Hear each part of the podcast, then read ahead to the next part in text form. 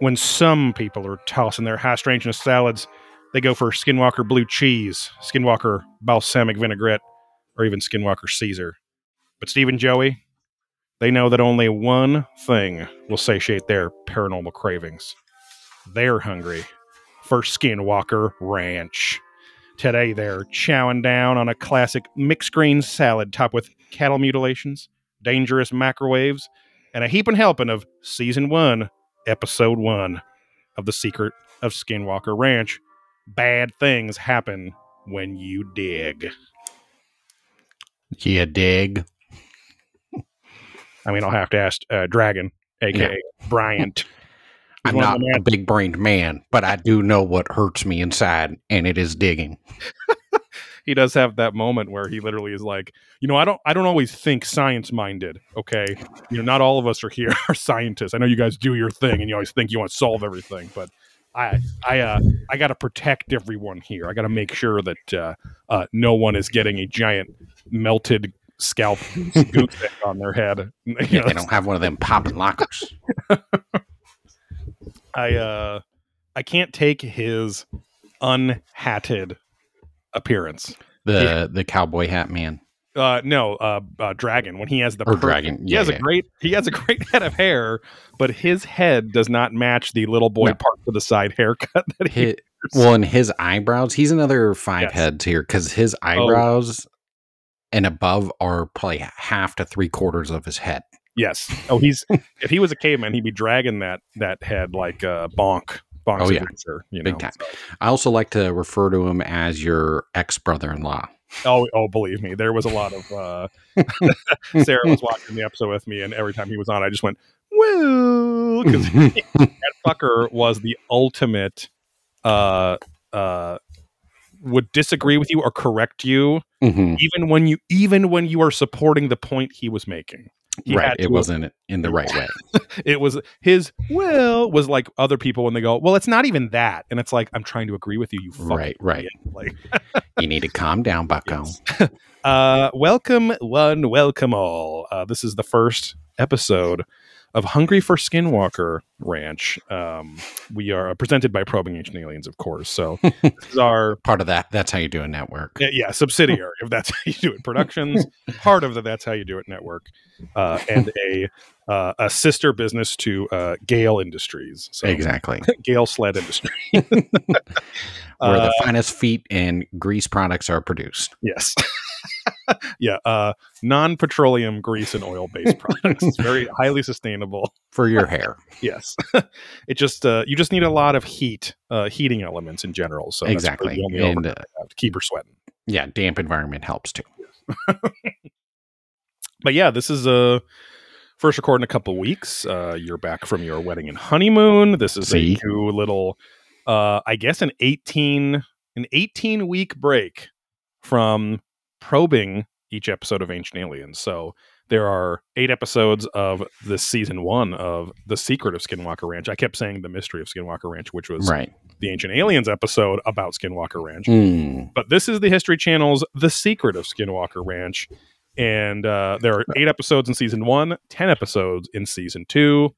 If season 3 comes around during this time and we're having a great time, then we'll just continue. But we will see how it goes. And it's available on Hulu streaming for anyone out there who wants to catch it if you can't or haven't already. Both seasons, all episodes, which is very nice. You found that today, so that was good. I would have gladly, bought it on Amazon Instant Video or whatever, but I'm glad I didn't. Right, each of us at $3 a pop. Mm-hmm. Hey, thanks, man. That'll get me my 7th degree. Quantum computers. I was thinking of your money, and all of a sudden, it's there.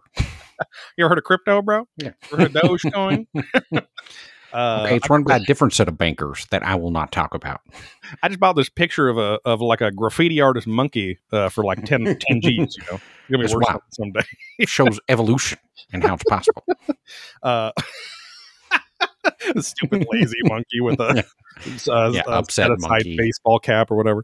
Yeah. Now your old roommate, Fat Matt, he told us of some. He said it at the wedding at the cocktail hour to me because you were all taking pictures. But he was saying that the it's like the Ballad of Bullfrog Ranch or Farm or something is like some goofy other thing, yeah. Some other show. He said that has a very similar vibe to Secret of Skinwalker Ranch and Ancient Aliens. So yeah, but I have not heard of it nor seen of it. So we'll keep it in mind, even though we'll probably never do that show. Sorry, Matt. But anyway, it's going to be business as usual in terms of housekeeping here. So if you're new to the show, we of course promote patreon.com/probingancientaliens right off the top. Off the top of the haircut thing. A couple inches off the top. For 2 exclusive podcasts every month for only $5 a month or more if you want to support us even more. But yeah, you have Adventurous Ghosts, our Ghost Adventures podcast based on Travel Channel's Ghost Adventure, where we break down and review and talk about the evidence and ghosty shit, and the hunky Zach Bagans crew once a month, every month. We're on late in season 4 on that so far. And then Probing Deeper, we probe a few knuckles deeper into all sorts of subjects related to Ancient Aliens, ancient astronaut theorists themselves, and just lots of paranormal, UFO, sci-fi, Ernest P. Worrell related content in the high strangeness world. So, and then head over to blackholesupplycompany.com for Probing Ancient Aliens merch, Disc Golf Disc, and Disc Golf apparel. Maybe we'll have to get some Skinwalker stuff up there. I am currently wearing one of my favorite Christmas/birthday presents, which is a t-shirt from, I believe, TeePublic. That is, I'll have to wear it next week when we're back on twitch.tv/probingancientaliens, back in studio. But it's my Skinwalker Ranch security shirt. Oh. I sent the link to my lovely wife because it was so dumb I had to get it, and I knew we'd be doing the show. So yeah. But we have a little segment here called Reaching for the Stars, where we ask you, the little prolapstronauts out there, to head over to your favorite podcatcher of choice, Apple Podcasts, Podcast Addict, Castbox, and Spotify, of course. Give us a 5-star rating. Review us in the comments of that rating if you can. Not everyone allows comments and stuff like that, but if you can, and we'll read it on the air and give you a shout out, just like Anedgo. I think he's been in our Twitch. But he wrote on Apple Podcast on the 8th. He said, "Best Ancient Aliens podcast, 5 stars. Listening to Joey and Steve every Monday is like visiting 2 old friends. The friends your mom was wondering if she should let them inside the house to play. Instead, they were more outside friends." Quote, "Steve and Joey are here. The kids that like to talk about UFOs and Magic the Gathering, why don't you all play outside? But mom is not in control anymore, is she? So let Steve and Joey in and listen to their reviews of each episode of Ancient Aliens. Go deep into all things about the show and have some laughs while doing it. Anedgo." Thank you, Anedgo. That's the perfect 5-star rating. We have a lot of our top fans are very creative, right? They're they love the improv, and they improv themselves as well. They get it. I mean, we would love people to just go, "Oh, 5 stars, love the show," but we are excited that we get quality reviews over quantity reviews, even though we'd love them. Correct. But we do have a good volume when compared to some other shows. So we have a few hundred reviews. Christian. I thought you said we're Christian. No, we are Christian. To crush his enemies is why Jesus Christ was born.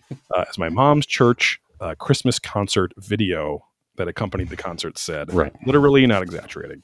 But yeah, it's been a couple weeks. There hasn't been. I'm going to switch the news. I mean, if there's UFO news, there's UFO news. But I think the news section is that we'll switch the news. I'll try to be more paranormal, high strangeness, cryptid kind of, like if there's the fucking Newkirks are doing their Paranomicon or whatever, like their virtual convention or like things like that. If there's any fun stuff. Now the biggest news on this front is from a very trusted source, and that would be my mouth. So my wife and I, we are going to Washington, D.C., we're going to march on. Yeah. Yes. We're going to finish the job that the Capitol Hill guys, totally botched, but I'm going to get the documents out of Pelosi's fucking drawers this time. Yeah. Well, those were all Antifa actors anyway, It's a frame job. Yeah. But no, we're going to Washington, D.C. for in April for her friend's wedding. And she lives out there, goes to Georgetown. And already married technically, but they just had a courthouse wedding, but because of COVID. So they wanted to wait until the spring to have the full party. Full Shabbat Shalom. He is Jewish, her husband. So legally can say it. Yes. I'm not only legally allowed to say it, I'm licensed to say it. Exactly. Now, don't get Travis Taylor started on it. Right. I mean, even me just saying the word Jew sounds racist because I'm from Texas, Alabama, wherever. So, and I believe in crypto, not actual money anymore. I worship the Doge. Yeah. Oh dear, baby, cute dog. Yeah, that would. Like a Shiba Inu would be like the most crazy dog to see him own. Like if you just saw him walking down the street at a Shiba Inu, you knew he went fucking full Hollywood. Right. What the hell are you talking about? This thing is fierce, and this is what the Koreans use to guard their house. Right. Because even though it's a Japanese dog, they use it to cook the Japanese with their own species. They can smell them out the best. No, we are going to DC, and we are going... we're kind of, because we're going to be out that way. Now, I know we had talked with you about this quite a while ago, but life has changed quite a bit since then. Yeah. So, but we are going to go, and also we were going to plan it again, but they also canceled the Mothman Festival. But we are going to take a little trip after the wedding. It's about a 6-hour drive through Appalachia, which will be cool to see in an episode. We're going to drive and stay overnight in Point Pleasant, West Virginia. Oh, there you go. And then we're going to just a couple hours north of that to the Brewdog Hotel. So we're finally going to see if that thing is worth a shit. All the hype. But no, you had hyped up Columbus. I've been to Cincinnati twice, and it's fine, but don't need to go back. It's like not. Yeah. Columbus is, as you have said, the cooler city of those two. Oh, yeah. Did you talk to Larry when you were at the wedding? Just like very briefly, but I talked quite a bit to his parents. Oh, right. Again, that whole table situation was far different, not but 2 days before that. Oh, really? Like you had to keep changing the seating arrangement? Well, no, originally it was going to be Larry and his wife there, and then Fart Barf Josh and another person. Oh, got it. Okay. And they couldn't make it, and then Larry decided to jump tables, and then, Yeah, because we got there, and there wasn't enough seats for, even though he was table 7. Which, that's really and I was weird. And I was like, well, we can move, because but then it was tough, because then Dorsch Gorner and Crystal, his wife, was there, so then it was like 4 of us couldn't move to Bradley's table, but then they went to another table, even though their parents with us. So we were I figured he would end up at that table because that's where Sad Brad and PTR were. He did not. No, but it's fine. Well, we were only really sitting seriously at the table for dinner, basically. That's what I'm saying. Yeah. So, which that's weird. There should have been enough, more than enough seats. So I think we did tell him to take one away, and I think also we could have fucking I don't know why Larry did not just go grab one of the 10 empty seats, because they dressed all the tables, even if people had to cancel or got canceled flights or whatever, but he didn't do that. He's like, no, we'll go to that table. It's like, you can just get some chairs. And he's like, no, it's cool. No, he wanted out of there. His parents were nice though. It was fine talking to him. His dad, I couldn't tell if he was always all there. Not that he was spacing out, but it was every sentence I was like, oh, is this a space out sentence? Or is it, but then he kept it going. He kept reigniting the fire, which was interesting, but I think it was a power play. It kept us paying attention. But, but anyway, so we're really getting into how you doing, Steve? How you doing, Joy? Right now, we're jumping the gun. But point being, Larry lives in Columbus. Exactly. So. Yes. Point Pleasant. Exactly. But anyway, yeah. So we wanted to take those 4 days because we're basically doing wedding stuff for 3 days, and then driving out the day after. So only one day at the Brewdog? I think it's one night at Point Pleasant. So we'll get there in the afternoon after driving there from the morning. Check out the town, because it's literally only 5 blocks of it. It's a very small town. Right. And then the next day we'll hit up the Mothman Museum, maybe go to the TNT area or stuff like that. Mm-hmm. And then because they do tours of that area too. I don't know what like the legal situation is with the TNT area. I think it's public because people just go out there and hang out too. So, right.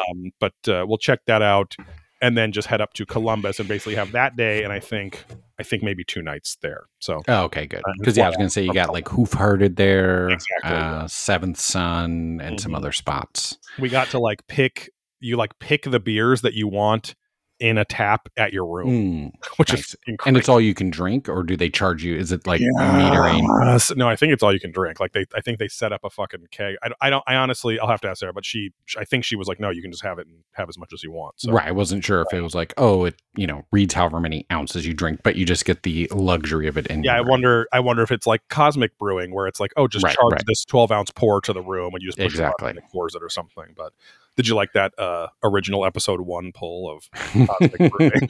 Was that from one or two? It was one or two. Like, yeah, it was the Torrance tour. One was technically like almost like the Brad's Zero, which was like a the October. I just slobbered all over the mic. Sorry. But that was the actual breweries. While I'm thinking of it, you got to hit up Larry because there's some gnarly breakfast spot he took me to that Ohio State football players all go to, and it was just like piles of breakfast food. And those fucking loaves. Exactly. Those are hardy corn-fed boys out there.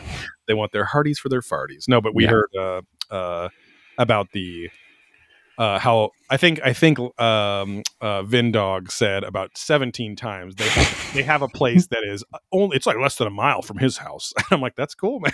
So they're like, they obviously are very happy to go visit him out there and hang out and but they want to Rita's like, oh, we're never gonna sell the house in California because I don't want to. Snow is nice, but I want to get the hell out of there sometimes too. Right. But anyway, yeah. So that'll be it. It'll be a fun little kind of surprise vacation. I'm excited to see because I think 5 hours of the drive is through the Appalachian Mountains, so that'll be an interesting and supposedly very beautiful drive in and of itself. So that'll be cool. But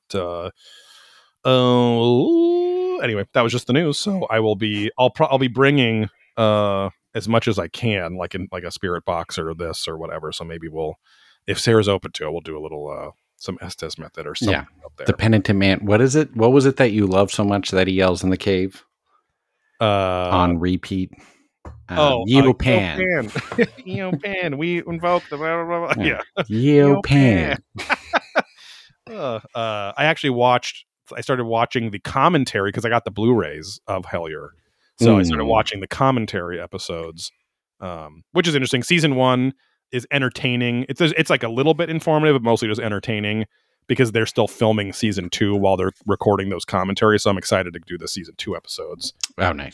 Especially if it's like after the fact. But anyway, supposedly they're done with principal photography on Hellier season 3. At least they've because they're shooting multiple documentaries. There's going to be one about like the crone that they have, and one about Billy, the African statue thing, and some other shit. But so they have like smaller projects because obviously Hellier is held up by the pandemic, but also they have to kind of wait for the phenomena to happen.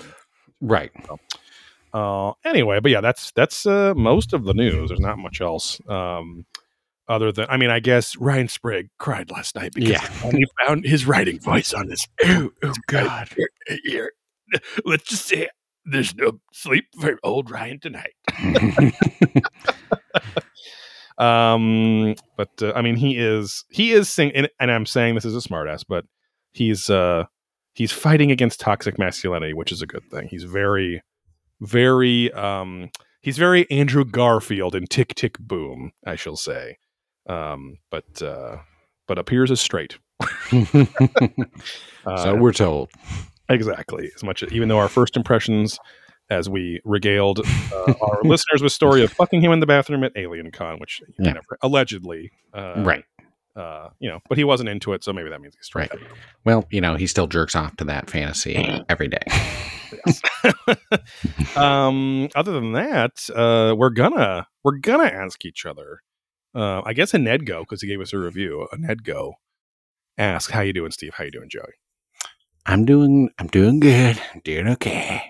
We already kind of got into it a little bit and whatnot, but had the old big wedding, and for the most part, I think everything went relatively smoothly. No crazy big hiccups. We enjoyed a nice evening before at the quote-unquote rehearsal dinner. Parking was a little tight, but the food was a little tight, but it was good. We got very lucky with the parking. Sarah sidled up into somebody right on PCH, the Pacific Coast Highway, as people outside of, as East Coast unelites will not know. Right. When we say PCH, it means basically the street that runs close to or on the beach all the way up California. Does it go higher? Does it go all the way up the coast? Yeah, I think you can go the one all the way to Oregon. Wow, that's crazy.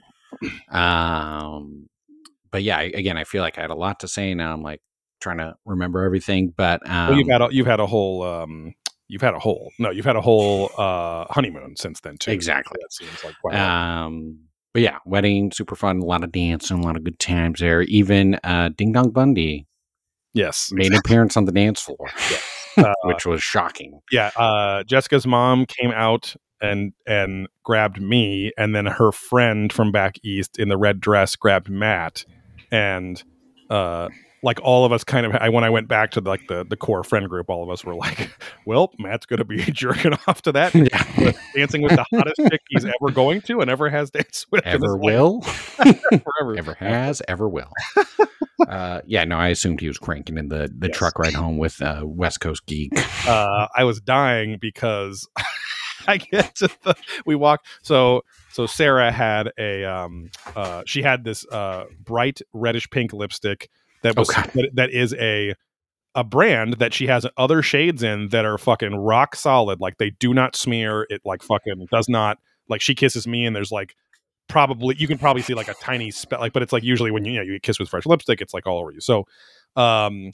So she had we were up in the groom room with you and we cracked one of those Bud Lights that was in the fridge, and then we get downstairs and she's like, oh my god, and because she was checking her makeup and the Bud Light had melted her lipstick, and I was like, oh, it's okay, and I had some baby butt wipes in my pocket just for such an emergency. I was like, here, let's go to the bathroom. You can just like smear it off and whatever.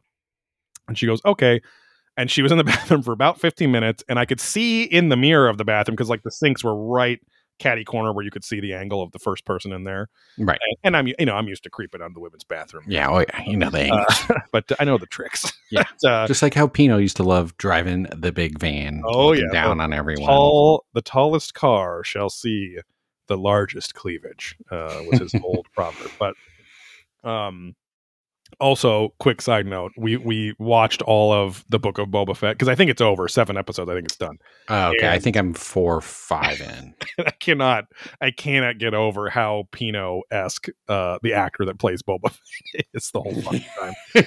Just his facial look. He looks like, he's a New Zealander, I think, but he's a fucking, looks like an old Italian. Just kind of bummed out the whole time. Yeah.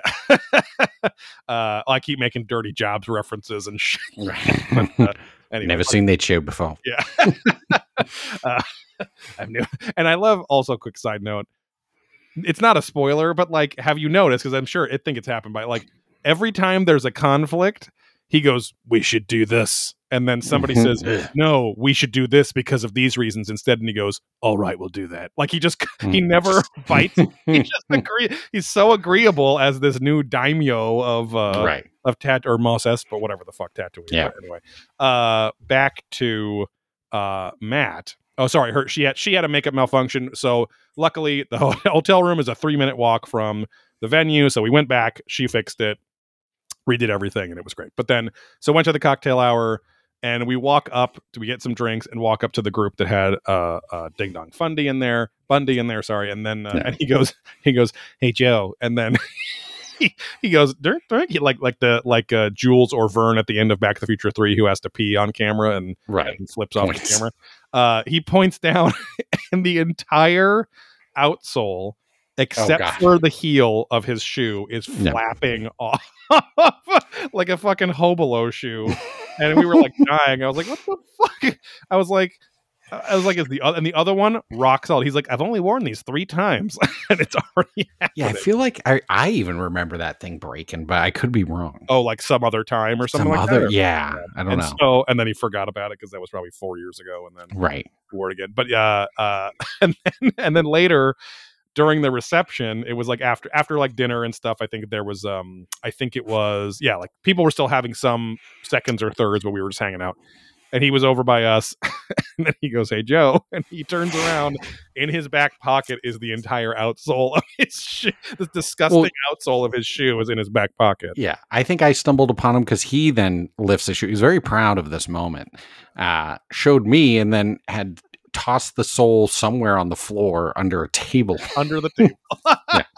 I was like, hey, the cleanup crew will get it. No one will ever know. Yeah. You'll just walk around looking like you're limping the whole night. Right. Like you have a thick shoe or a limp. Yes. You'll just need a quick chiropractor appointment. Right. Which you'll never do. But anyway, that was some disc golf dancing on the dance floor. Exactly. And he wasn't drinking. So he just was getting super psyched up. The most socializing he's done in fucking months, I think, since you moved. Oh, yeah. So. Oh, yeah.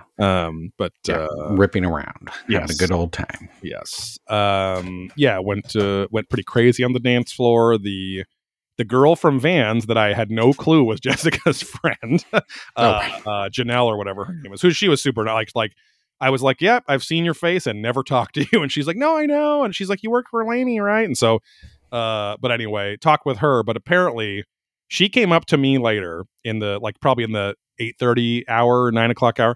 And she goes, apparently I missed it, but I went to the bathroom and my husband told me and wanted me to ask you if you're a professional dancer.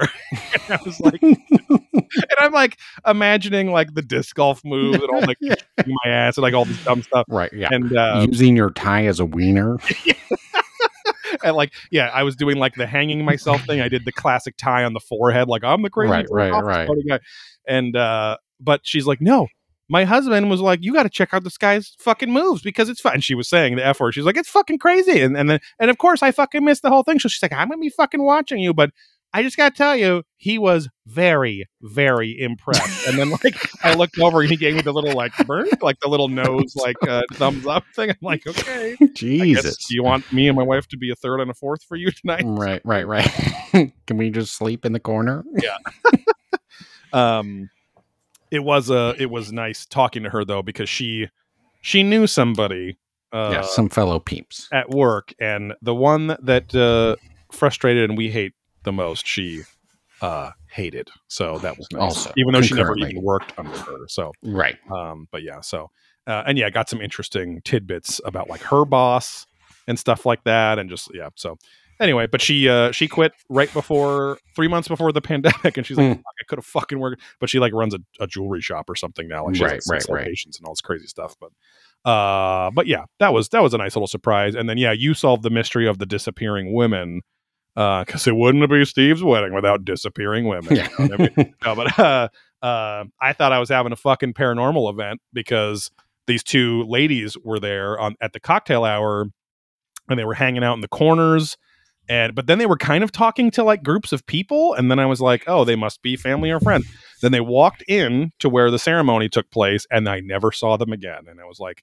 That's why I was like, does anyone remember these chicks? And they were like, they exist? You said they were like the makeup artist and hair person or something. Yeah. The one was the main person. The other person was like her wife / assistant. So were they like invited and then they just bailed, or were they? No, like, we had them there up until we left for pictures, and then we're like, well, if you guys want to go enjoy some drinks and cocktail or, whatever, appetizers, and then go ham because one, doesn't matter. Two, we had enough people cancel. We're like, there's plenty. So right. Thank you for staying.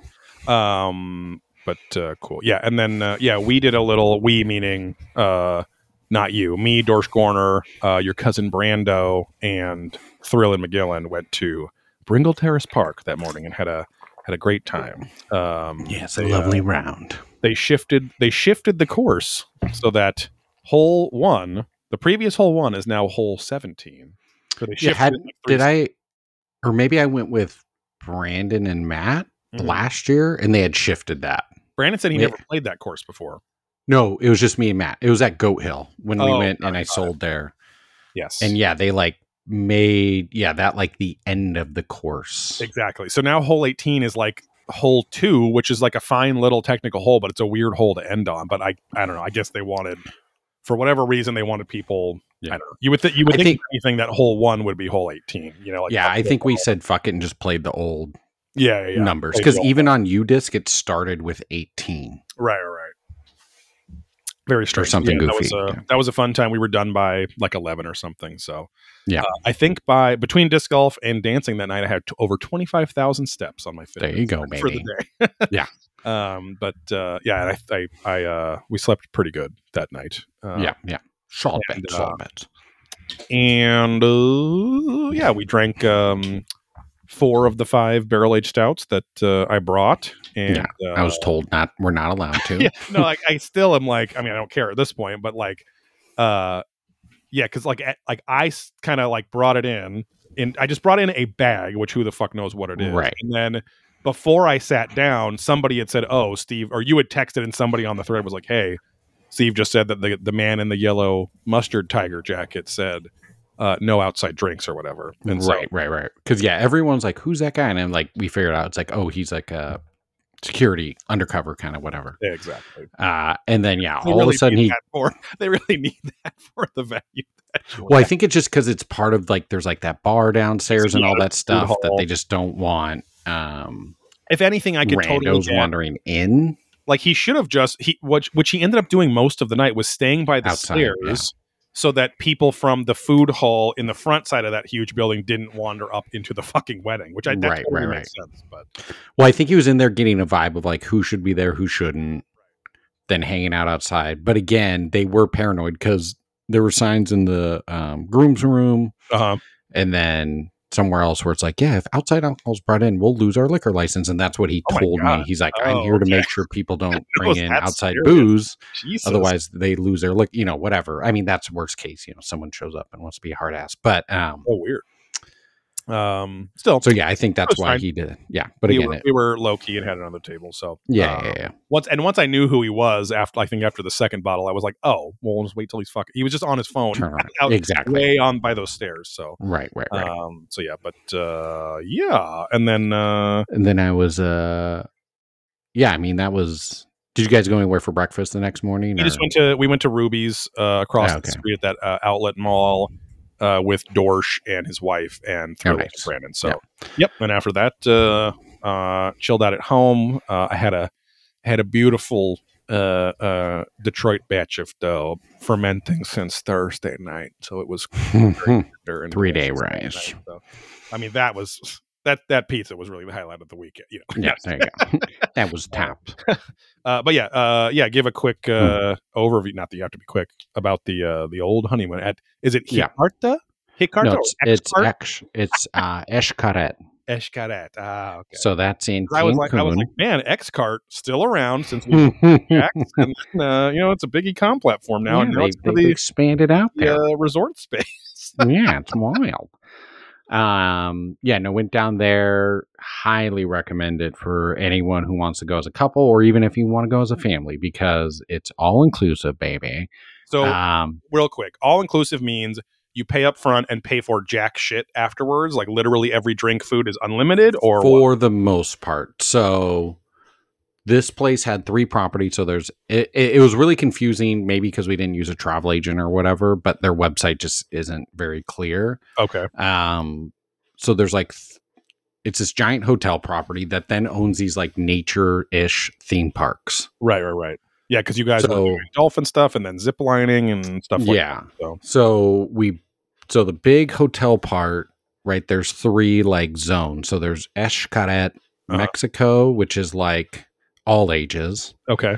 So we discovered that's one, where the families are, but 2, where the trash people show up and get wasted. So it's this weird mix, right? It's the people showing up for the weekend who just want to get plastered. Like the local disc golf courses, just you got the trash people that hang out there all the time, and then you got families. Oh, Bandy, you're going to love it, but there's a lot of Florida trash that rolled up. Because we were there mostly during the week, but when Friday rolled around, we're like, okay, this place got kind of gross. Not fully, but and then there's Eshkaret Arte where we stayed, and that's 16 and older, so mostly couples and adults. And then there's Eshkaret, no age minimum. And then there's Escaret Playa, which is like 18 and over or something. So like, and it's like more expensive and all the, you know, bougiest. Yeah, you guys have so like a fucking like private little pool out your back door and stuff. So like we were at Escaret Arte in a swim up room. So yeah, that pool connected to like other rooms, and then you could just like walk out and swim. Now, could you only get to your room by swimming? No, I wish. I wish. That was in my dreams. But yeah, very convenient. They have rafts to float the luggage across. You know, it's only 20 feet, but it's, you know, it could be bad if you drop the whole thing. Exactly. I think it gets pretty deep. There are no laundry facilities on the property. As the very old guy behind us at one of the restaurants said, I'm going to go to the El Baño. I'll be back-o. Oh, boy. Yeah, it was pretty great from like the people. Because again, it was like the staff and everyone's like super nice, super accommodating. And then you have like the normal tourists, but then you have the gross Americans who are like clearly why people hate anyone in America when you leave the country. Trashy, rude, disservice people. Semi-racist or fully racist. And people were like blaring their music at the pool. And then there's like this like beach thing. And we're like, dude, what can you tell them to shut that thing off? They're like, no, we can't. Like they're allowed to play it. It's like, okay. That was like one of the downsides, but from the pictures, it looks like hyper peaceful because there's no sound. I mean, that's like everything very peaceful and calm and relaxing, but it sucks. And again, it wasn't until like that Friday, Saturday that like people rolled in and like were a little more that party vibe, if you will. But anyway, so there's like that whole hotel and like there's like literally the beach. And then there's like this natural stone kind of in betweener where there's ocean water and that. So you could like kayak and snorkel there and that has a beach. And then you go up and there's like all the pools and then they have this like Mayan, like pyramid looking thing. And you could do like just a shitload on site. They have like nice restaurants. Was that pyramid real or was it? So that was a different one. That was at Escaret, which is just their park. And we couldn't figure it out. But from what I've researched, I want to research more. It apparently is real Mayan ancient sites. It's like, so I'll get to that in a second. And now it's just a photo opportunity with a hand. Exactly. It's weird. So yeah, there was like a little girl sticking her tongue out and like waving her hands on this thing. And it said it was like a burial site. Oh, like, I thought you were going to say something very different after her tongue out. A lot of Russians over there. Selling salad tosses for exactly. 5 pesos. Yeah, selling ranch. 5 pesos a pop. A lot of Russians out there too. Yeah. That was probably the most other people we saw. Well, they're hiding. They're hiding from the Ukraine conflict. That's exactly going to start World War III. Ukraine, huh? But yeah, so the hotel had restaurants and you could make reservations, and then there's like upselling things. So like if you wanted a nicer wine pairing, which we did one night, you could pay more. If you wanted Grey Goose as opposed to the house vodka. Well, I think most alcohol was included. Again, I didn't try to order anything crazy, but there was only like these specific moments where they're like quote unquote upsell. Got it. Okay. And then there's like a day spa with like pools and massages and stuff. And that's like not included. Oh, okay. But there's a buffet with. You could get plenty full and plenty drunk for included with the cost. Oh, yeah. And when you went to the bar, I never saw them charge anyone anything and they had all good alcohol. And it's just like referred to the buffet as the food court because we would just go in there and just get stuff to go. Yeah, Skippy peanut butter. Well, because they would always try and like stop us and make us sit down. We're like, no, we just want this to go. And like, not many people did that, but they figured out ways to get us some to go food. Right. Oh, but yeah, there was a couple buffets, or just if we were walking out for the day, or just wanted to go back to the pool. Yes, but yeah, they had like a hot dog station where they're cooking big sausages, like a fruit juice station, like all this stuff. So a true. Do you have anything besides Mexican food? Yeah, Chochita. But yeah, so there's that. And then there's all these like nature parks. So it's like the one main park is Escaret, which again, this is why it's all confusing because they all kind of have the same name. Mm-hmm. So that park has like an aquarium, it has like the dolphin thing. It has literally, you can go to a beach there and hang out. It has real shows. It has a zoo. It has like, again, a nature water kind of like river thing. Donkey show. Which, and that's where all those sites were. So again, it's like, this is basically like if frontier and Adventureland of Disneyland was real. Oh, okay. Right, because it's like actually these stone things, actually all this stuff. And again, people are in like normal clothes, or you're in like beach bikinis and bathing suits running around. They're actually so again, it's kind of weird. Prospectors there, some 49ers there. Exactly. Catching the football, you know, throwing it back and forth. Right. And then, yeah, we went to Explore, which was another one where it was like the zip lining, drove the kind of like UTV type thing, and then did the underwater cave. They're like, hey, I'm a pro, guys, even though they're telling you to slow down the whole time. Oh, yeah. No, they did pull me over and tell me to slow down. El Campo Los Sugarfoot. Okay. Ring the bell, idiot. Mulo Kawasaki. Brando, and then, yeah, we did. Mi Cusina. El Bagno Returno. I cannot. Side note, back to the wedding. When Dorsch Gorner had the guy from Little Britain who played the artistically rendered Tweedledum and Tweedledee from the Johnny Depp Alice in Wonderland, or Willy Wonka and the Chocolate Factory, I lost my shit. He felt bad showing. He wanted to show Brandon, but he kept showing all of us like behind Brandon's back. Yeah. And then I think I was the one that was like, he wanted to show you this. Yeah. And it's like, no. And then Brandon was, of course, laughing. And then yeah. I can't unsee it. Right. Anyway. Yeah, and then there's like a cenotes park where it's nothing but cenotes, which we didn't make it to that one. And then, yeah, your dumb sister sent me one. I'm like, yeah, I didn't research all these parks before I went.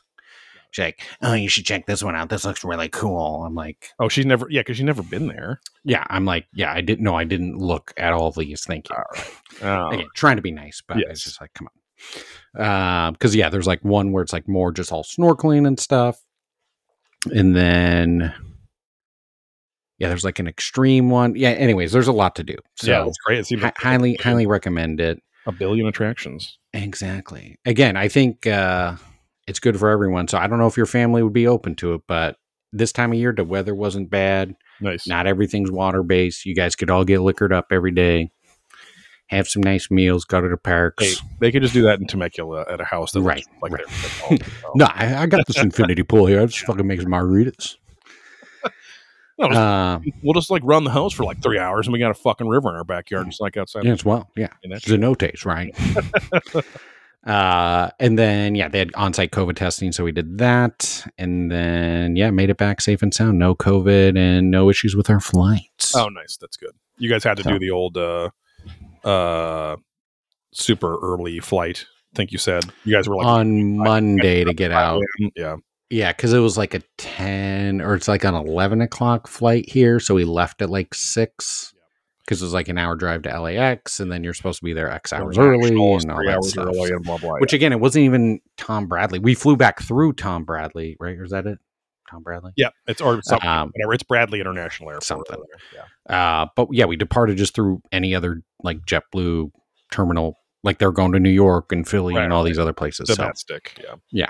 Weird. That's strange. I mean, I guess it's half. It half is American, half isn't. Right. A little more lax. Yes. A little more Latinx. Exactly. But yeah, overall, super fun time. So nice. Now we're back to reality. We're going to take a quick break and have a word from our sponsor, Cecarte Resorts and Casino or whatever. No. Hola, ¿cómo está? Looking for her next adventure here at Mexican Meyer Riviera. Mexican mine ride. Here, explore. Prospector that's speaking Spanish this time instead of the guy at Oktoberfest. Exactly. But yeah, I was posting pictures on the old on the Probing account. Yes. So trying to get some flavor out there for everyone. Yes. Yeah, we saw that you were almost eaten by cannibals, which was pretty exactly. So. Yeah, that was a funny show because it was like we thought it was all going to be like an ancient Maya, because it was like a medieval time setup where you like had dinner and the show, and it like started off. It looked like two groups playing because they played the ancient Mayan game where you have to like hip the ball through the hoop. Oh yeah. And they were like battling. Yeah. But then we're like, okay, cool. This is going to be like the Skull team versus the Jaguars or whatever, right. And it's going to do that. And then it like the conquistadors showed up. Oh shit! And then conquered them. Shit got and then it, so it was like this weird history, but then like this kind of a bummer. But then it just went into this like cultural show where it like featured all the regions of Mexico and like dancing and stuff. So it was kind of just more a historical. Like here was life here, then this happened, and now. Let's all, you know, learn about the beauty of all the rejoice. Yeah. Where in America, it's like, no, we didn't intermingle with the natives. We just try to kill them. So we can't really have a show like this. Who played the, I'm not even going to, I was going to say who played the conquistador. Doesn't matter. Some honky. Yeah. I was going to say, well, cool. Is you back at work already? Did you? Or did yeah. Oh. I went back. Yeah. Oh boy. Because wait, what day did you guys get back? Saturday? I mean, we got back Saturday night, like pretty late. Okay. That's not. And then Sunday, you had a day to recover. Exactly. Executive. See. Presence. I mean, that's nothing too crazy. That was the most important. Big shared thing that happened. The week was work, which was work being work, and nothing that interesting except I'm on 8 a.m. meetings every single day now. Uh-oh. But it's the go-to-market stuff or something? It's the ones I asked to be on about the replatforming effort, so it's fine. But definitely catching some major problems. So, but yeah, other than that, yeah, nothing that interesting. Already talked about aliens in the form of the Book of Boba Fett, which is one of the, again, not a spoiler, one of the strangest TV experiences I have ever had in my life. And you'll find out, if you're on episode 4, you will find out on these last 3 episodes how fucking it is. But anyway, let's get to this fucking brand new. I mean, we've covered this before technically, but not in such formal attire. I'm still wearing my suit from the wedding. Steve is wearing his suit from the wedding. Only the top button, Joey. Come on now. I wear Guido style. Hey, come on. Yeah. Full garb. Your brother, I forgot. Your brother did have his son, your nephew, who is about, 12, I think? Yeah. He had him, spaced apart well enough that I forgot. I didn't see it as a pattern, but then it was, of course, a pattern. I think it was 3 times. Throughout the reception, and he said things like the best one was came over in a Guido accent and said, "Hey Joe, did your balls hit the toilet bowl again today?" I think the one I thought was weird because it was like funny but not funny. He's like, "Hey Joey, when are you gonna record your podcast again?" I was like, okay. I was like, next week. I gave him like a real answer. We're just taking some time. Steve's kind of going, got his honeymoon. Back with him live in studio because my brother watches, so I'm assuming Vincent has to be there too. So he must be taking it all in. Yeah, that's funny. Winnie, I've been waiting. Well, because he's probably been without then for like a month. Just like everyone else. So. Yep. He needs to. He needs his cum quotient. Exactly. As we all do. So, we are. Thank you for asking, Vincent. I appreciate it. Yes. A brief message to the asylum.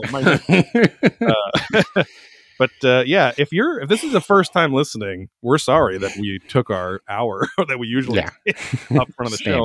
But that's just, you got to like us if you're going to like what we talk about. So that's how the show works. So, we usually have, if you're just joining us, we usually have some banter, some catch up, some mustard, some catch up sessions. And then we talk about everything we've talked about. So, today was a big one though, because the wedding and honeymoon was obviously a very big deal. Yes. In the life of Adam and Eve, not Adam and Steve. So, The Secret of Skinwalker Ranch is a show on History Channel that premiered right at the start of the pandemic. It was like March 30th, 2020. Right. Like, oh shit.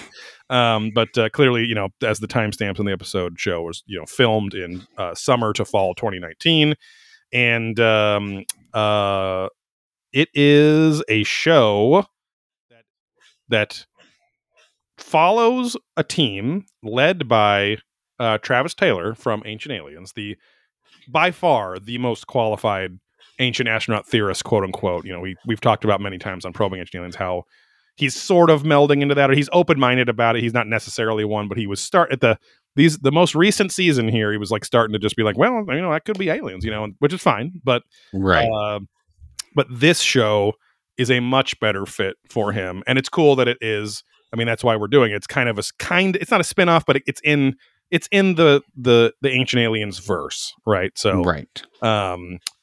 As opposed to the Ancient Aliens top or bottom, goes both. But yeah, so he is, and also spoiler for season 2, because they show it on the coming up, which I totally forgot about. Linda Moulton Howe, love that Joker Linda, on the next episode to talk about cattle mutilations, which is her whole beef. So right, get it. I did not plan the beef. Yeah. Well, we could all call her like the beef jerky, because she's all leathered and yeah. I can't remember, but Sarah kept taking the term Bacon Canyons, but applying it. She forgot that it was a joke we came up with. Okay. and she was applying it to something real, and then it took like 3 times before. Wait, you know that's just our made up thing, right? Or yeah, that's not an actual term that anyone will get or know. Oh, it was the Bacon, the colloquially named Bacon Road on the 395 out to Mammoth, where there's a like 10 miles where there's a bunch of little hills. So it's like, oh, it's like the Bacon Street or whatever. And she's like, oh, it's Bacon Canyon. No. Yeah. But yeah. Do not forward. Yeah. I won't give any more overview than that, because this very first episode, the series premiere, gives all of that. So I'll just kind of give it dynamically here. But yeah, we start off with a cold open, and it has a brief text description on the screen of what Skinwalker Ranch is. It's, you know, it says like for over 200 years, it's been a hotbed of all sorts of high strangeness, right? UFOs, ghosts, Native American curses, shadow people, you name it. Dramatic music starts playing. This is a very reality TV show mixed with kind of horror spy thriller music. There's a lot of spy elements in it too, which is pretty funny as we go on. But Travis is getting called over by people that we don't know their names or faces yet. It's a group of people looking very concerned, standing around something. They're looking down at something on the ground. They're like, Travis, and it keeps cutting to him, and it's very reminiscent of the scene from Monty Python and the Holy Grail, where John Cleese, the 2 guards just keep looking out over the same hilltop, and it keeps the guy running, and he never gets any closer. Like right. All of a sudden, he just appears there. So Travis Taylor is running kind of slow, fast. Like I was like, oh, his college football days are definitely behind him. Not that he's long fat, but he's just like they're like Travis, get over here, and it's just like ba-dum, like very heavy. Zaba, as I always say, kind of running, and he crawls through a ranch kind of fence, you know, your typical kind of a corral fence, I should say. And they're looking down at a fucking dead cow, like a young dead cow. Flies everywhere. Yes, and Travis Taylor's like, he says immediately, he's like, now I would recommend nobody touch it until we see if there's any radiation or not. And it's like there's a beat, and the woman, who I think is one of the caretakers, we haven't met her yet, she just goes, too late. And I, like, Sarah and I started fucking dying laughing. We shouldn't touch it. And then too late. And Travis is confused. You know, this is still cold open. He's like, no, I don't see any cat tracks. There's no sign of struggle. It's just dead. And I mean, it's hard to kill a cow. I'm like, is it hard? I get what he means. Like, you can blow a cow's brains out, but obviously they're confused as to how this cow died when there's no signs of trauma, was the whole point. So they bust out the tri-field meter, an oft-used meter that is detecting electromagnetic radiation and microwaves, I believe. And it starts going fucking nuts. So it's very common in the ghost hunting circles, but also very common in geological surveys and things like that. So it's an actual scientific tool that is applied to ghost hunting, because of the theory that ghosts are made up of electromagnetic energy in some form. So things going nuts. It's fucking going to 18, and Travis is like legit, like freaking out. Like, it's a big deal. He gets, who we will soon meet as Dr. Jim Segala. And he's like, Jim, he's like, get the spectrometer out there. And he gets it, and it starts fucking spiking too, or as, as Travis will say many times in this episode, I'm sure throughout the series, it's pagan. It's totally pagan. Meaning it's pagan. It's like, it's yeah, spiking all the way to the, yes, to the maximum. So that he's getting pegged. I mean, this thing's getting pegged in both directions. Yeah, wow. So, holy shit. Also, I mean, can I say this is roasted, Travis? Yeah. I'm getting raw dog. Right? Yeah. Sure. Sorry. Yeah, I got 2 PhDs, pretty hard dicks. Yeah. Inside me right now. Okay. You want one of them? Ripping. No, I was going to say, this is like the most jarring opening to a show I've ever seen. Because I'm like, wait, did I miss the intro? Like they're running around already? Yes. And then I was like, oh, this is like a weird sizzle reel to get you to keep watching the show. Yes, this is a true like...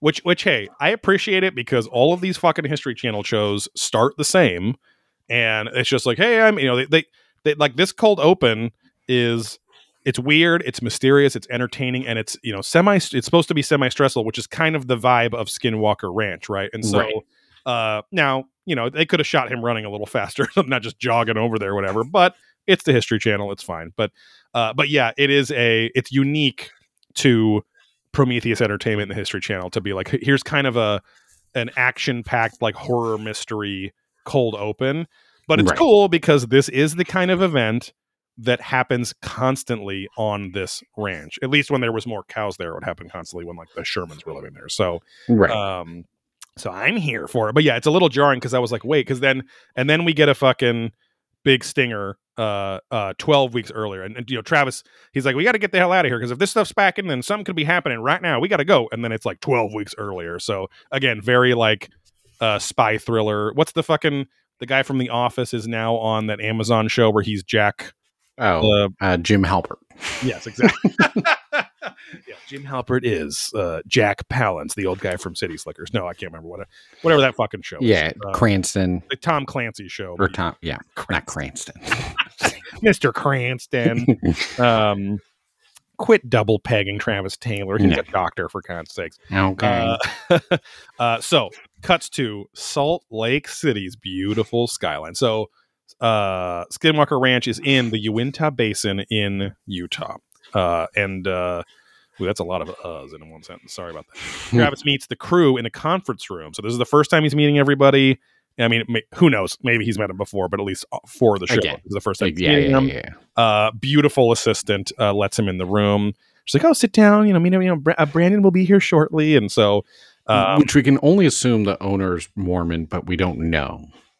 He is, because he said it before. Is he? Oh, he does say it. That's why I couldn't remember. I feel like when I watched this, it alluded. Yeah, he doesn't say it on this episode, but I have heard him on Somewhere in the Skies talk about his Mormon upbringing heavily. Okay, I was going to say in the show you don't know, because he's like at one point driving Lamborghini and talking about how much money he has. And but then, he does say, he says he has a heavy religious upbringing when it's showing his like, you know, family pictures from his, you know, teens and stuff like that. So, but yeah, so they're in there, you know, Travis is, you know, talking head. Travis is saying, he's like, you know, I have a, you know, laser physics degree from this, and I work with NASA, and he literally has 4 or 5 fucking degrees, which is crazy. So he's worked for a long time with NASA, with the military. So Travis Taylor is truly legit. And like we've said before, many times on Probing H Daily, he is quite the find because he's charismatic.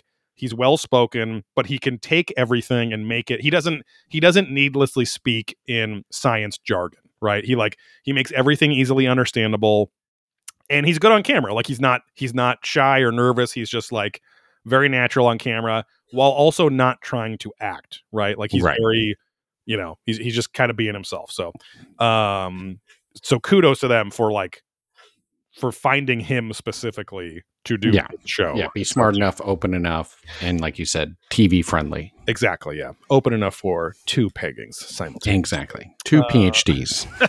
So this is where we get Brandon Fugel. He's the new owner, relatively new owner of Skinwalker Ranch, who bought it from Robert Bigelow Aerospace.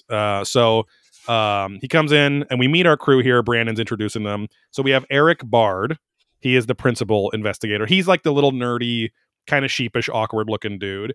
We have Dr. Jim Segala. He's like a lanky, tall, pretty relaxed dude as well, as we find on the rest of the episode. He's the principal scientist on the episode. We have Tom Winterton. We will see him very often in a very high quality leather cowboy hat. He is the ranch superintendent. He's the guy with the aforementioned injury from digging radiation or whatever the mystery is. We don't know yet. So yeah. Jim Morris, who I dubbed as Skinwalker Ranch Matt, is the ranch manager. He's the dude that, of course, has the Your Stepmom vest, the kind of desert Native American style vest, and met her for the first time this weekend. I was going to say, surprisingly, she wasn't wearing that. Yes. Oh God! This is a quick side note. How dare you keep the fact that you have a fucking Gale in your life? So your mom's cousin. I can't remember. She's not a Gale, but I did laugh because I did think, I'm like, oh, she's sort of, but not like. No, she's similar but different. She is. I mean, Gail's very social too. What's her name again?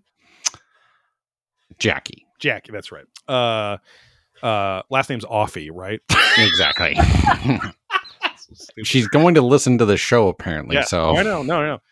She is very friendly, and for my introverted self, at first it takes me time when people like give all this friendly energy. I'm like, I have to hang back. Not their fault. I'm just like, for me, it's like, all right. But she was very nice. She had not only had never heard of disc golf, but she then was so into it. She was very passionate about learning about it.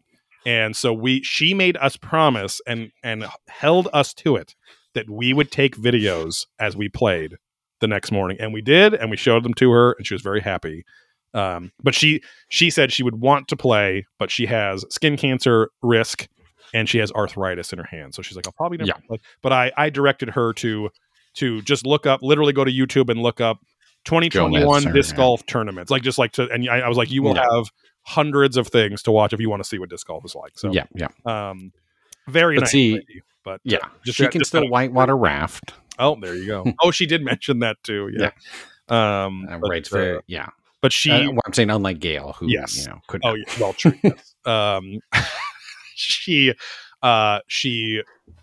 We both of us. I mean, I kept telling her, hey, you're a big girl. You can listen to whatever you want, but just be aware that there is not only rated hard R, but rated very X content. She's like, oh, you don't think I can handle that, Joe? And I'm like, I don't know if you are thinking of what anywhere in the universe of things that we say on this show. But I said, hey, you're your own person and go to town. So, like, we would describe whitewater rafting very differently on our show. Just, but I stopped myself before saying, get ready for a lot of cum talk, but, but she would have been able to handle it. So she's a Bay Area gal. So, I mean, she's technically an Oregon gal, I know, but she's been in the Bay Area a long time. So, exactly. I told her that there was a course in, Golden State Park, the one that's at the base of the, Golden Gate Bridge. So anyway, back to old Utah. So, and then here he is in all his glory. Bryant, nicknamed Dragon Arnold, and he is the head of security. So far, I mean, he seems nice and whatever, this whole first time, whatever. We don't really get his... Yeah. He's quiet. He's reserved. He's just, the observer, because he has to be as a security guard. He's like a huge, not fat, but he's a huge dude, like very tall, like, I mean, look, good build for a security guy, but his voice is literally like, you can't be digging out. I'm just like, oh God, his voice is grating as fuck. Part of why he's so annoying is the snide. I hate this guy. He's kind everything of about him I hate. Yes. He's the internal buzzkill of the show. He's like the Skyler from Breaking Bad. Like, it's like, yeah, Skyler, we know that you might be right, but we want to see Walter White get into all this crazy shit because that's what we're here for, right? So it cuts to a little talking head intro.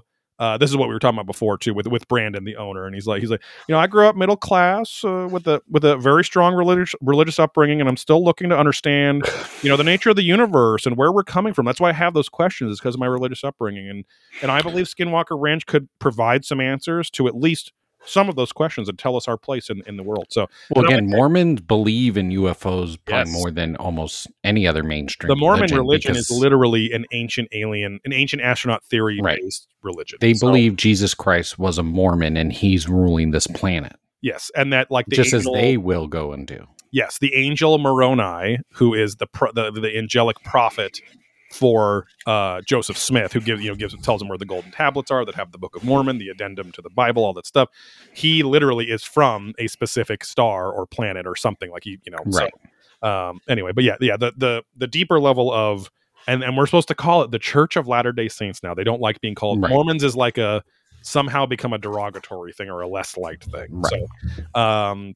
So, anyway, Brandon and the crew explain what a skinwalker is to Travis, which is, it's started off usually as a Native American shaman and in these kind of Southwest or Western tribes. And the main form that it can take is usually a dog, like a wolf man, a dog man style appearance. But technically it can take the form of any animal that it has the skin of. So, which, back on Ancient Aliens, they were like, oh, this could be some being that can harness the DNA of these animals and morph into it and all that stuff. So, and Skinwalker Ranch is supposedly in the path of skinwalkers or a skinwalker because it's old Navajo Ute land where there was a big skirmish and, there was warfare and a curse was put on it by the Navajo. So, but yeah, Brandon explains some more brief histories. As early as the 1800s, homesteaders in the area reported strange noises. And then by the 1970s, they were having full-on UFO reports. So lots of medical issues happen, which is very important, especially even to this episode and beyond, I'm sure. So the Shermans are the farmers that bought this property in 1992 and they only lasted like 3 or 4 years before they got the fuck out of there. But their time was like hell itself there, but their reports were what got Robert Bigelow to assign literally dozens of scientists and researchers and whatever there for his secret, many years long observation, 24/7 observation of Skinwalker Ranch. So Bigelow Aerospace is a massive, multi-billion-dollar company. Bigelow is the one supposedly helping to the Stars Academy and has off-world material and blah blah blah. We've talked about like a lot of that before. So, right. And a lot of those Brandon makes the point that many of the professionals who worked for NIDS, which was Bigelow's National Institute of Discovery Science, that was his team, will never in their life step foot on the ranch ever again. So they had enough. Ever, their whole lives. Yeah. Really? Yeah. Oh, yeah, a lot of people. Yeah. Travis is very impressed by all this, very intrigued. And which, again, I have to keep saying, it is nice. This is the kind of scientist we need, which is that he is a fucking hardcore scientist, but he is open-minded and wants to test any claim, but claims that are presented to him. If there is evidence of patterns happening or occurrences or phenomena or whatever, they should be like, well, yeah, let's fucking test it out strictly. And that's exactly why they brought him on. So, we get a lot of what I call nod shots. So just constant cutting, and a lot of reality shows have this, but cutting to the other guys on the show, just like knowingly nodding or nodding in agreement or whatever. Tons of that here around this conference table. Because the other guys just don't have that much to do yet. It's really just Brandon and Travis. So they show a couple videos right here, too, like of the entire Skinwalker Ridge lighting up, which is pretty crazy. They show pillars of light going up into the sky. And Travis is already doing his job. He's like, now I'm seeing some vaporization up against the cloud cover there, which would seem to me that's not just like, he's like, you sure there's no used car, dealership or something on the other side of that ridge? And there's there's nothing for like 100 miles around this fucking thing. So. So Travis asked, he's like, so why exactly am I here? What am I going to bring to the table? And they explained that his kind of, they use the phrase experimentalist perspective. They need that kind of out of the box thinking, but also a wide ranging, skill set, and also having more stringent processes, like a more stringent scientific method. Which I was like, hey, I appreciate that. It's fucking great. That's cool. Like we want to catalog this shit, observe it, and test the shit out of it, and see if there's patterns and see if we can. And I'm like, this is fucking great. So, cut to this is the kind of spy thriller action movie moment. The rich real estate mogul Brandon is driving Travis down the freeway in his fucking Lamborghini or Ferrari. I think it's a Lamborghini. Yeah, Lamborghini. Like what the fuck? Just like the one Batman drives. Exactly. Right? Yeah. That deep like plum purple colored one too. And Travis looks a little nervous in the car, like, because he's probably hauling ass down this far. Well, because he's like, isn't this wild? Right. Can you believe this? Yeah, Brandon has a very weird, low energy vibe to him, but yeah. But it makes him the perfect Charlie's Angels Charlie kind of, you know, leader, like, to this whole fucking crew. You know, he's the rich mogul that's like funding the whole thing. So he's like, so Travis, tell me, do you think I'm crazy? And he's like, you know what I mean, or whatever. Yeah. I know I'm lapsing into it. He's like, I don't think you're crazy. I think there has to be something more. I mean, kind of paraphrasing their whole exchange. They kind of just repeat the same thing. But Travis cuts to Travis going to a little airfield, getting a private chopper. Pilot happens to be Brandon Fugel's brother, who is the helicopter pilot. And I'm like, as I made this note, I was like, this is great, because there really is nothing like this. Like, there's no show currently. Like, the fucking Oak Island is, you know, kind of, but sort of not really, you know, it's a very focused kind of thing. And then the Bigfoot shows are kind of, you know, whatever. And this is very much like, there's no show that has this like A-Team G.I. Joe spy thriller fucking weird vibe. And then, you mix in this kind of paranormal high strangeness shit. That's just great. So, he's asking his brother, he's like, what do you think of this thing? You don't think it's real? And he basically is like, I thought it was bullshit until I went there and had some fucking scary, crazy experiences. Yeah. And then he explains to Travis that because of the dangers of this place, that he, you know, he always does his pre-flight check, and he does this, and he always says a prayer beforehand. Yeah. And then are you open to that? Yeah. So are you open to doing, you know, joining me in a prayer? And Travis is like, yeah, sure, and because it's like a full on like, in the name of Jesus Christ, like all this stuff till the end. So next segment, Travis is getting a a few hundred feet up tour of the property, right? So they're flying over in the Whirlybird there. And the pilot is like Fugel's brother. He's saying that he's got to be careful because Travis wants to see the ridge first, because he wants to at least see, which I appreciate again too. He wants to see the ridge where the lights in the video that he was shown, presumably the day before or something, whenever the conference room scene was.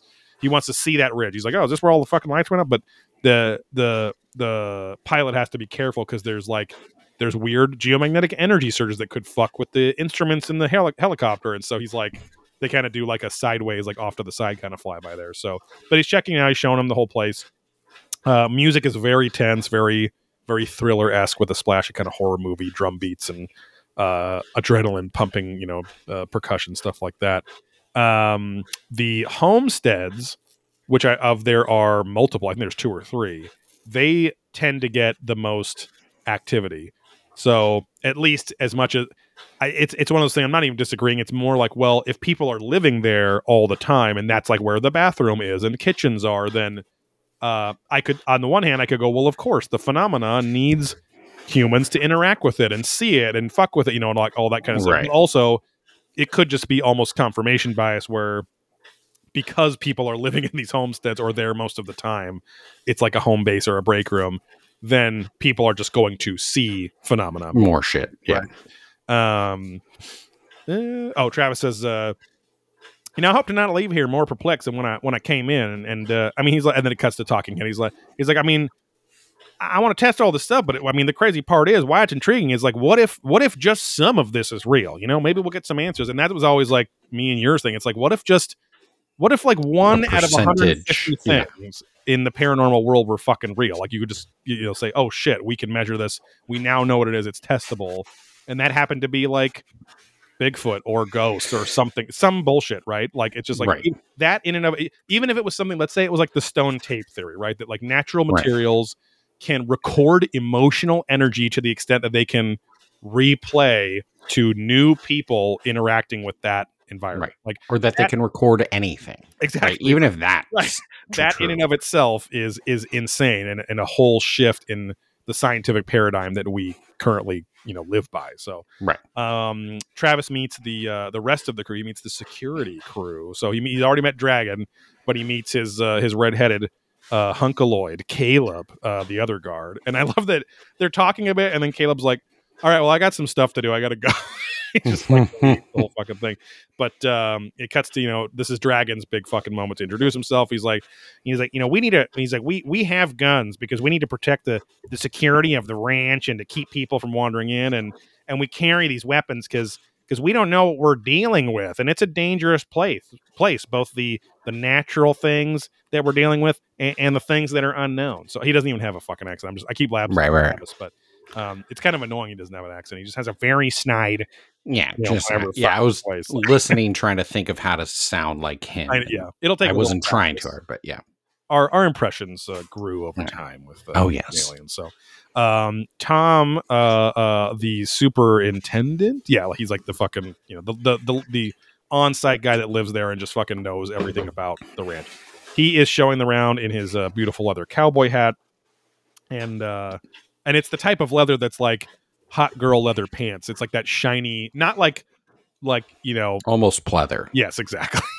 But with a more of a matte finish on it, very soft. Yeah. Look. Hey. And then those hats always just look insanely sweaty to me, but I'm sure there's lines outside or whatever. But shows them the conference table and then shows them their nerve center, which is fucking cool. Like it's like a legit set of scientific equipment. And Eric is like, oh, this is our inner sanctum.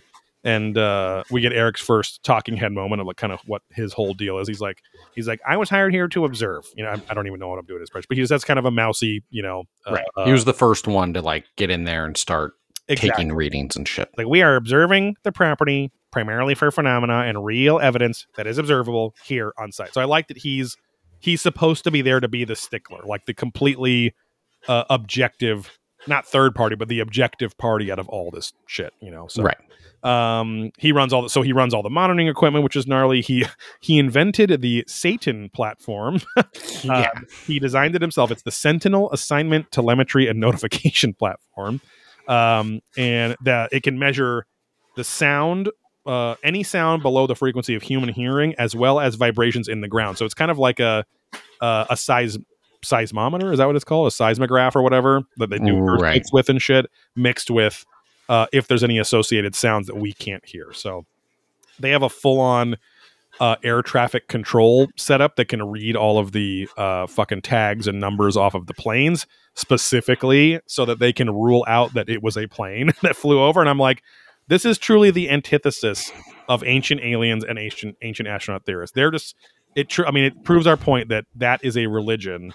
And this at least is attempting to be truly hard scientific, hard R science, right? Hard S science. Right. But, which I love. So, Eric, he's talking, he's like, I'm not here to believe. I'm not here to disbelieve. I'm just here to observe. Awesome. Great. Thomas takes them in the UTV. I'm sure you shot your wad in the pants when you saw that. And it's going to commercial and Travis getting in. He's like, I got shotgun. Cuts back. Thomas wants to take a detour first before they head to the ridge because they were going to go start. Travis wanted to go up to the ridge, you get a tour and start measuring shit, right? Get started off right off the bat. Thomas detours to the cattle ranch area. Now, there's lots of stories that happened in this cattle ranch area with the Shermans, but they tell Dr. Segala tells the story of and we've talked about it briefly. I mean, we talked about it on the Mystery of Skinwalker Ranch episode of Probing Ancient Aliens, but and I've said it a few times, but it for new listeners, I guess it behooves a quick retelling. But basically, this massive wolf, what we would think of as have skeletons of as dire wolves from 40,000 years ago, and from of course south of the wall in Game of Thrones, whatever that fucking country is called. Or in the north? Called the north, yeah. Yeah, I was like, wait, north of the wall then? But anyway, the aforementioned Shermans were living there. They had just fucking moved in, and they had a bunch of cattle and calves around, and hanging out by the fucking fences, right? And this they cut the story. They just give you the highlights of the story because in some of the reports, the Sherman said, this fucking direwolf came up to my son and I, seemed very friendly, like it wanted us to interact with it, letting us pet it. So they don't, Dr. Segala doesn't say that here, but literally let us pet it, but then immediately walks over after getting pet and tries to yank a fucking, cow calf through these fence bars, giant fucking wolf. They start trying to, hit it with shit, whatever, does not does not stop in its attempt to eat this fucking calf. They go and get a 22 caliber rifle, try shooting at it. Nothing. They go and get a 357 Magnum and shoot 6 shots in it. Nothing. Then they get a 30-06 rifle, shoot it. A huge hunk of flesh flops off of this thing without any blood. Right. And it finally casually, not because it even feels hurt, but it casually, it's not, I mean, and what I mean by that is it's not expressing body language that like it was hurt or wounded, right? It just is like, well, fuck, I guess I'll stop. And it starts trotting away and they follow it out a few hundred yards to where this river kind of cuts through it. They see the tracks in the mud on the other side of the river and then it disappears as if it just fucking... as Travis says, as if it vaporized. So, because Dragon fucking starts, helping Dr. Right. Tell, finish the story. So, but I mean, this is just one of a fucking billion. There's another story where this salesman or something came by the house and then started meditating in the garage or in the driveway, and a fucking predator style, invisible cloaked humanoid thing screamed and growled and tried to grab him physically. And it was dragging him.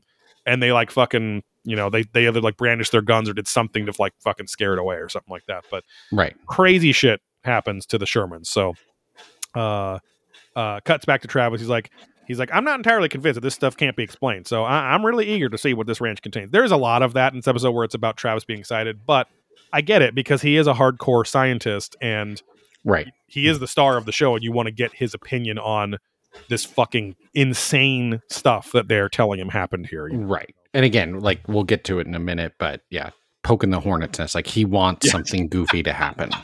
Yeah, that becomes a fun little game of table tennis between him and Dragon later. Verbal table tennis, I should say. Cuts to Jim Morse, which is Skinwalker Ranch, Matt. He's the ranch manager.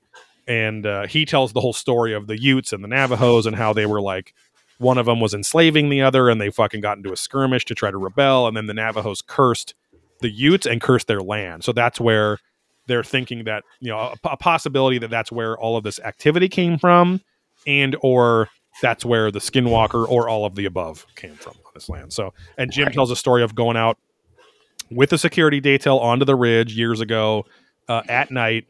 And one of them freaks out, shines a light, and Jim literally sees 2 big glowing red eyes appear and then disappear in front of him. So he's he's fine. I'll be interested to see where he goes. He seems like the most irrelevant person on the show, but he seems he's the old pro. He's been managing the ranch for a long time. So I guess he's seen it all or whatever. But and he has a military background and whatever too. So. Travis Taylor is... so they're going on... They finally get to the ridge.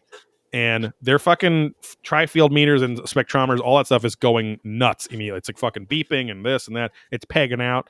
And Travis is like, now there are always radio waves going on everywhere. But the amount of energy, these microwaves that we're measuring, they're getting to dangerous levels here. And they're coming from different directions. So let's go up in the mountain. He starts pointing it up to test if it's coming from the sky. And it occasionally is pinging upward. He's like, he says, let's go up to the top of the ridge to see what happens when we're up there. He points out multiple times, there's no cell towers, no Wi-Fi routers. There's none of those signals should be around there. So whatever this is, it's either from the earth itself or from radiation or whatever. So some source. And the signal continues along the ridge line. And he says, he's like, these levels could be harmful to humans. They're this is not normal, was his point, right? And Seagal is like, oh, and it's all radiation. He has a very therapist energy, kind of vibe to him. He's just kind of a big lanky dad dude, whatever. But Travis is yeah, microwaves like that, they just don't exist in nature. So where was this microwave thing coming from? Because I've never seen that. I've been here an hour, and I just don't understand that. So It's cool because, as Dragon points out, as we come back from commercial. And not bad for your first hour on the ranch, huh? And they're in the fucking UTV again on the way back. And Travis goes, yeah, not bad. It wasn't a monster or a UFO, but not bad. yeah. I was thinking, a Mefo. Yeah. Despicable Mefo. See, C is kind of Bob and whatever kind of Minion-esque, right. Because it's literally called Minionese that they speak. Oh, see. Yeah. They meet back in the conference room and they're debriefing about their experience they just had. This is where he keeps mentioning how, pegging out in different areas, different directions, different meters. He would hold two of them and one would be here, one would be there. Then it would disappear and go up and whatever. So that is pretty weird. Like, again, even geomagnetic anomalies usually like swirl, or that's why they call them a vortex, because they're kind of swirling in one spot, like one little tunnel, not like almost like if like Zeus was throwing microwave lightning bolts down. That was kind of what I was visualizing, is all these like bolts of microwaves are just hitting their fucking meters from all directions. So right. And Travis, he suggests that like, he's like, we got to measure shit and see over a long period of time to see. So he's like, I want to get 50 of those meters in various spots that where this happened. And then I'm like, this is great. Again, setting up like trying to hardcore test what fucking patterns, if anything, are here, because learning that it's not a pattern is crazier, right? That's when things get a little scary, because you're like, what the fuck is going on then, so yeah. I also asked the question, why is Dragon even in this fucking meeting? Because this is like this is like a science meeting. This is where he's the bum out, like, yes. And again, I think it's real, but there could be some of that reality. Camera, okay. Yeah. Okay. I just don't do it. I don't want you digging around my ass. Okay. That guy's head blew up last time he got back there. So wild. No, my cheeks were, I'd squatted so much that week. My cheeks just fucking crushed his skull and smeared all of his fat up into his scalp. This one. Someone brought in a whole plate of enchiladas and chalupas, and I just blasted his head about 4 hours later when he was back there. But again, I don't know if this is like reality show, like, hey, we need controversy and some asshole on here, or if he's really like that, which I kind of get the vibe he is more like that than not. Yep.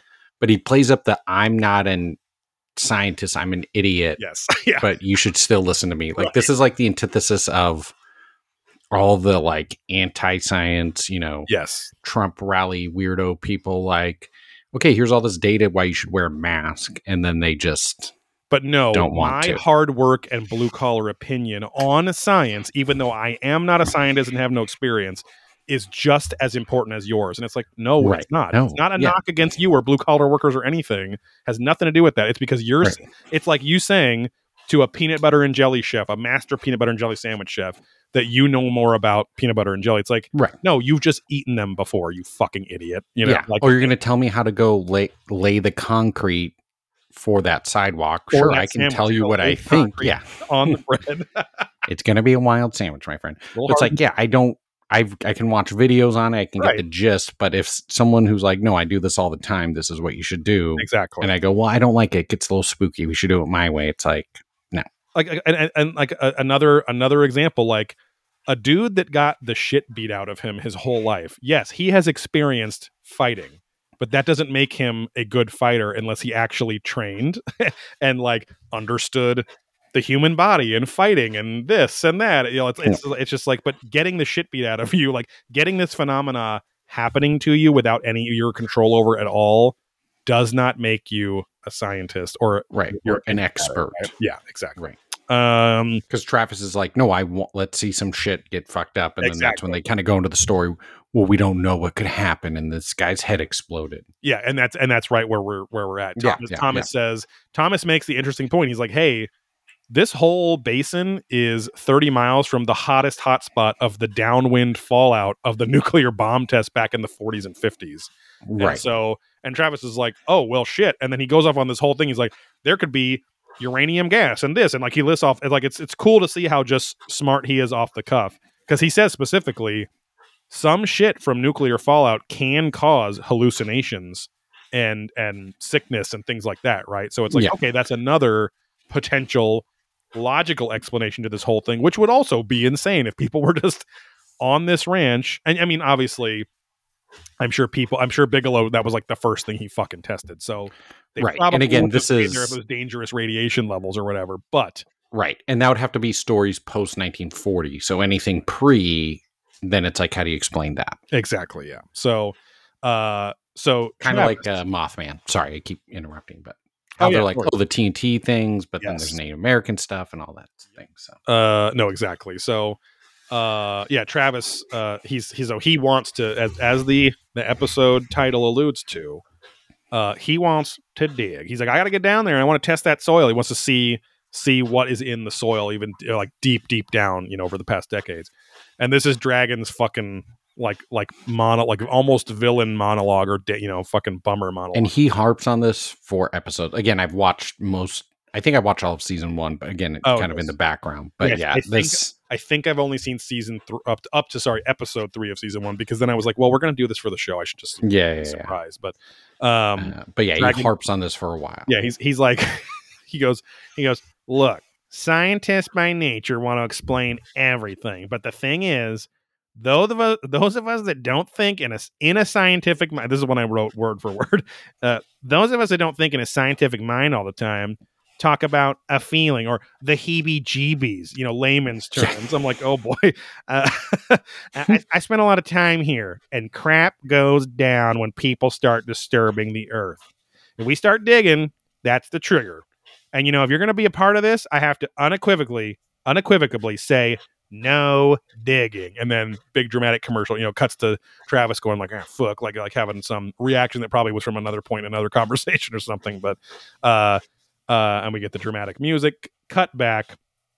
Travis and Dragon continue to disagree, and Travis is like you were saying, Steve, that he's like, I want to dig because it seems, if it causes the phenomena, why shouldn't we just dig? Like, he's like, I want to fuck. Right. He's saying like, let's not be pussies about this. Let's fucking go dig. It's like Ghost Adventures walking into a haunted place saying, let's antagonize the whatever and get a response here if there is. 100%. See, we're Skinwalker Ranch is bridging the gap between adventurous ghosts and probing ancient aliens. See, perfectly. You sing. Dragon asks Eric what he thinks, and he's like, I'm not superstitious, but I do want to know what's under the earth. But that doesn't, my curiosity doesn't justify that if it's a big risk to people involved. So he's trying to be like balanced and basically not answer and say, I'm down to do it if you guys are. Like, he's kind of but I get it. His role is to just be the observer. He's not technically the scientist, right? He's like, I guess he's the equivalent of like the tech guy, or as Ned from the new Spider-Man movies would say, the guy in the chair. Like, he's the guy in the chair, even though he's out with them, but he's the guy running all the fucking equipment and everything. So, running recon and providing data to our heroes. He's the beta to our Chad. Men that are going up there doing the real test. So this is where Travis Taylor goes, now my grandmother used to say, a hornet's nest ain't interesting until you poke it with a stick.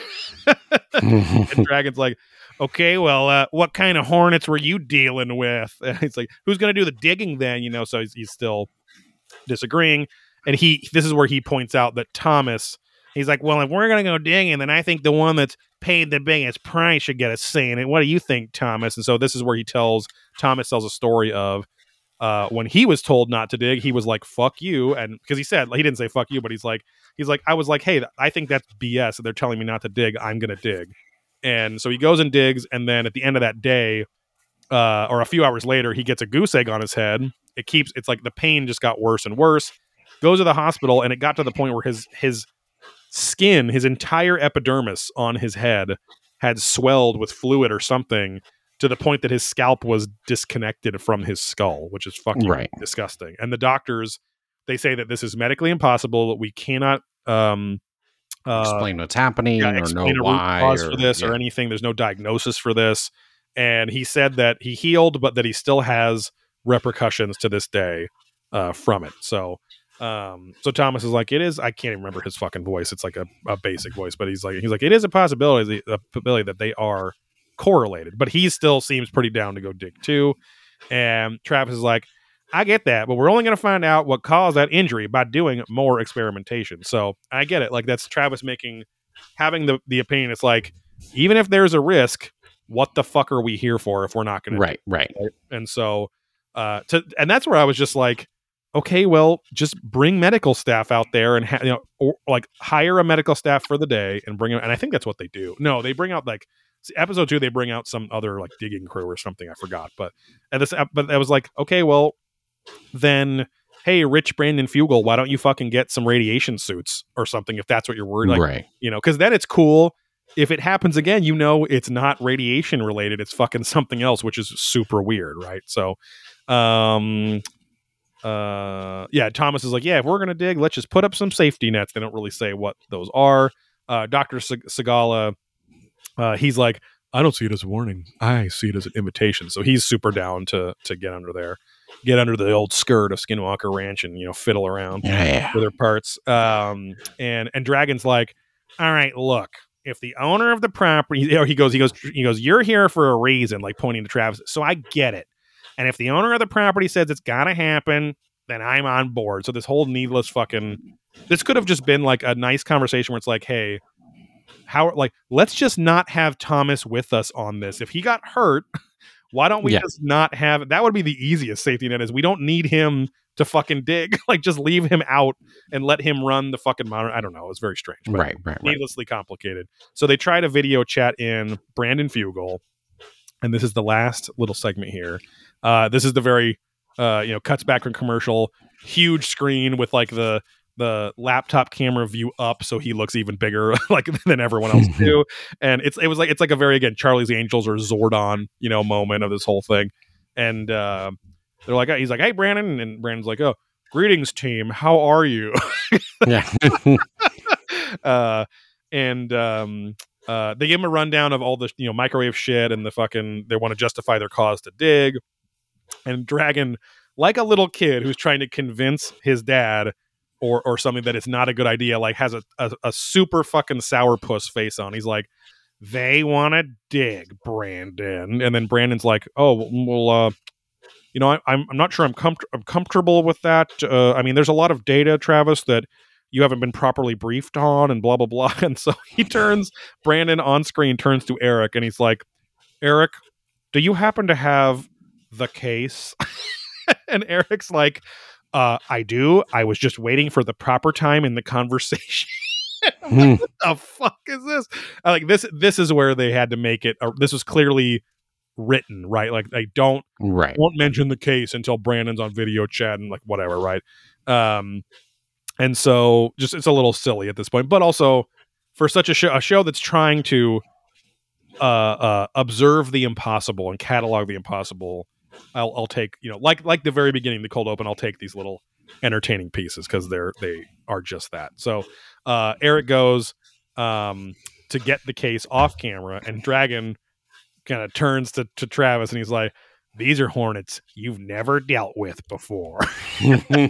Travis, I'll be ready for lunch. The Travis is like perturbed, like he's having a talking head moment, and he's like, if you hired me to do scientific experiments, now you can't hide evidence when you want me to have real scientific, you know, fucking blah, blah, blah. So he's like, understandable. He's just like, how could they? Yeah. Why are they doing this fucking idiots fucking thing? Yeah. Right. So credits are already rolling on screen. Eric brings out the case and opens the case. We like a la Pulp Fiction. We cannot see what's inside. And Travis is like, he's like, oh. Well, that's interesting. And then it just cuts like next episode. He starts foaming at the mouth and shaking and says and the N-word. He turns into Ron White. Gets a little drunk. Careful now, I'm getting drunk. I'm going to say Ziggy's. I'm going to say Ziggy's and shit. Yeah, credits are... When this was over, I was like, fuck, this is so much more entertaining than Ancient Alien. Yeah, it's a really welcome breath of fresh air. Exactly. Of gamma radiation ridden air. Exactly. Under Skinwalker Ranch. But yeah, so the next episode, we got Love That Joker Linda coming on because, you know, she's doing cattle meat. Oh, sorry, it's not even a next episode preview. It's a this season on Skinwalker Ranch. Yeah. Again, more hype for it. So. Yes. We are in for quite a ride. So yeah, that is episode one. It's funny because even though, again, we covered this, it was in a much less organized way. It was, you know, it was a Patreon review, kind of just general vibe of the show. Casual. Yeah. And so this was fun just because kind of like Adventurous Ghosts, like even just from me taking notes, it's a different way of just taking notes than the formulaic Ancient Aliens episodes. And make sure and support the show at patreon.com/probingancientaliens. Remember, if you're a first timer and you've made it this far, there's probably one or none of you. But still, Probing Ancient Aliens is kind of our flagship podcast, but we are switching to Hungry for Skinwalker Ranch for at least the 18 episodes that are up now. So hang with us for a while. We're going to let those Ancient Aliens episodes kind of build up over the first half of 2022 here. And we'll see how this goes. So, but yeah, patreon.com/probingancientaliens for 2 exclusive podcasts every month, including our Ghost Adventures podcast, Adventurous Ghosts. Head over to blackholesupplycompany.com for Probing Ancient Aliens merch, disc golf, disc and apparel. I should have the music on. Hold on. There we go. And yeah, follow us on social media at Probing Aliens on Twitter, at Probing Ancient Aliens on Instagram. Facebook is still shut down. Fuck Zuck. Hashtag fuck Zuck. Like Grove Snake posted for his own banishment on Facebook. And yeah, other than that, subscribe to us. Give us those 5-star ratings and reviews, and we will... We'll go second little side of ranch next week. Oh yeah. Bye. Fuck out of here. Ziggy.